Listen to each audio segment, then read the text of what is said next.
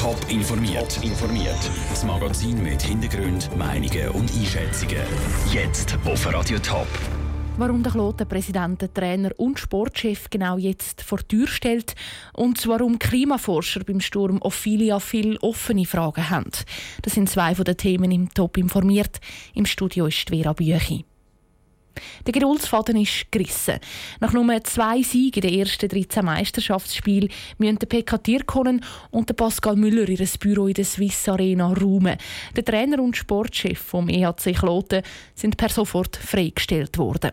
Im Interview mit dem Daniel Schmucki nimmt der Klotenbesitzer Hans-Uli Lehmann Stellung. Ja, wir sind seit bald einem Jahr in einem Negativtrend und haben es nicht geschafft, die Spirale nach oben zu durchbrechen. Und darum ist Handlungsbedarf angesagt. Ich bin sehr geduldig, aber nachdem wir dermaßen negative Resultate eingefahren haben, habe ich auch handeln.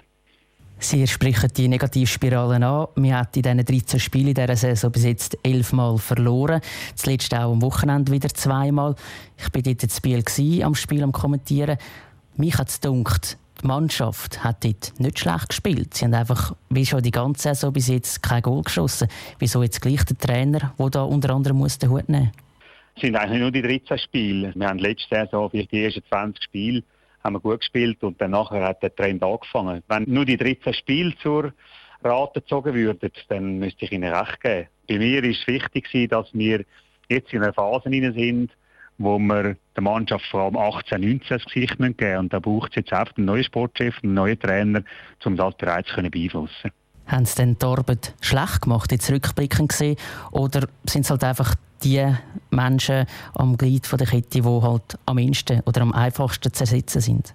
Das ist so. Es sind die Menschen, die am einfachsten zu ersetzen sind. Die haben beide einen, einen sehr guten Job gemacht. Der Pascal Müller hat einen, einen ganz guten Job gemacht, hat die Junioren rein, hat der PK sehr ruhig aber irgendwann, wenn man einfach die Negativspirale nicht mehr durchbrechen kann, ist Handlungsbedarf angesagt. Jetzt sind wir an einem Punkt, wo wir es machen müssen. Der Niklas Gelstedt, der Assistent vom PK der wird jetzt mal vorübergehend Head Coach. Der Assistent der Andre Rötli, der bei den Elite Junioren war. Ist das eine vorübergehende Lösung oder gehen Sie fest davon aus, dass die jetzt bis Ende Saison weitermachen? Nein, das ist ganz klar eine interimistische Lösung. Alles Weitere wird sich zeigen in den nächsten Wochen. Der Klotenbesitzer Hans-Uli Lehmann im Interview mit dem Daniel Schmucki. Informationen dazu, wer als möglicher Klotentrainer in Frage kommt und wer nicht, gibt es auf toponline.ch. Dort gibt es ein ausführliches Interview mit dem Hans-Uli Lehmann zum Nachlesen. Mindestens zwei Todesopfer, 130 gestrichene Flüge und 120.000 Menschen ohne Strom. Das ist die Zwischenbilanz vom Sturm Ophelia in Irland. Es ist der zweite schwere Sturm zu Europa in der kürzesten Zeit. Vor anderthalb Wochen hat der Xavier in Deutschland sieben Menschen das Leben gekostet. Muss sich Europa auf immer mehr schwere Stürme einstellen? Der Beitrag von Sarah Frattaroli. Schwere Stürme kennt man eigentlich eher aus der Karibik und aus den USA. Dass es zu Europa jetzt gerade zwei schwere Stürme in zwei Wochen gegeben hat, das sei wahrscheinlich ein Zufall, sagt der Reto Knutti, Professor für Klimaphysik an der ETH Zürich. Die Ophelia ist nämlich sozusagen ein Überbleibsel von einem Hurricane, der von der Karibik hergekommen ist. Der Xavier hingegen ist ein typisch europäischer Sturm mit starkem Westwind. Gewesen. Was die beiden Stürme gemeinsam haben, ist aber, dass Europa extrem gut darauf vorbereitet war, sagt der Reto Knutti.